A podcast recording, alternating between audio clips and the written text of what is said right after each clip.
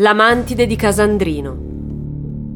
È la mattina del 3 aprile 2003, quando in via Agrigento viene rinvenuto il cadavere di Salvatore Pollasto, 21enne in servizio militare con gli Alpini e arrivato a Napoli grazie a qualche giorno di licenza. Tutto lascia ipotizzare che l'uomo sia stato ucciso durante un gioco erotico. Sui polsi ancora i segni delle manette, i pantaloni sono abbassati, la felpa alzata e i genitali solo in parte coperti da uno slip bianco. Salvatore è stato ucciso da 2 profonde ferite, inferte all'addome, inferte da altrettante coltellate. Si indaga subito sulla vita della vittima e tra i nomi degli indagati compare quello di Rosa Della Corte, 18enne e allora tanto amata fidanzata di Salvatore. La ragazza ha una personalità controversa. Da chi la conosce viene considerata una vera e propria mangiatrice di uomini, che nonostante la relazione con il fidanzato non si risparmia scappatelle con uomini e donne. Ma c'è di più, perché ad infittire i sospetti sulla ragazza è la sua indole aggressiva, confermata dalle testimonianze dei tanti amanti che raccontano dell'irruenza a dir poco eccessiva di Rosa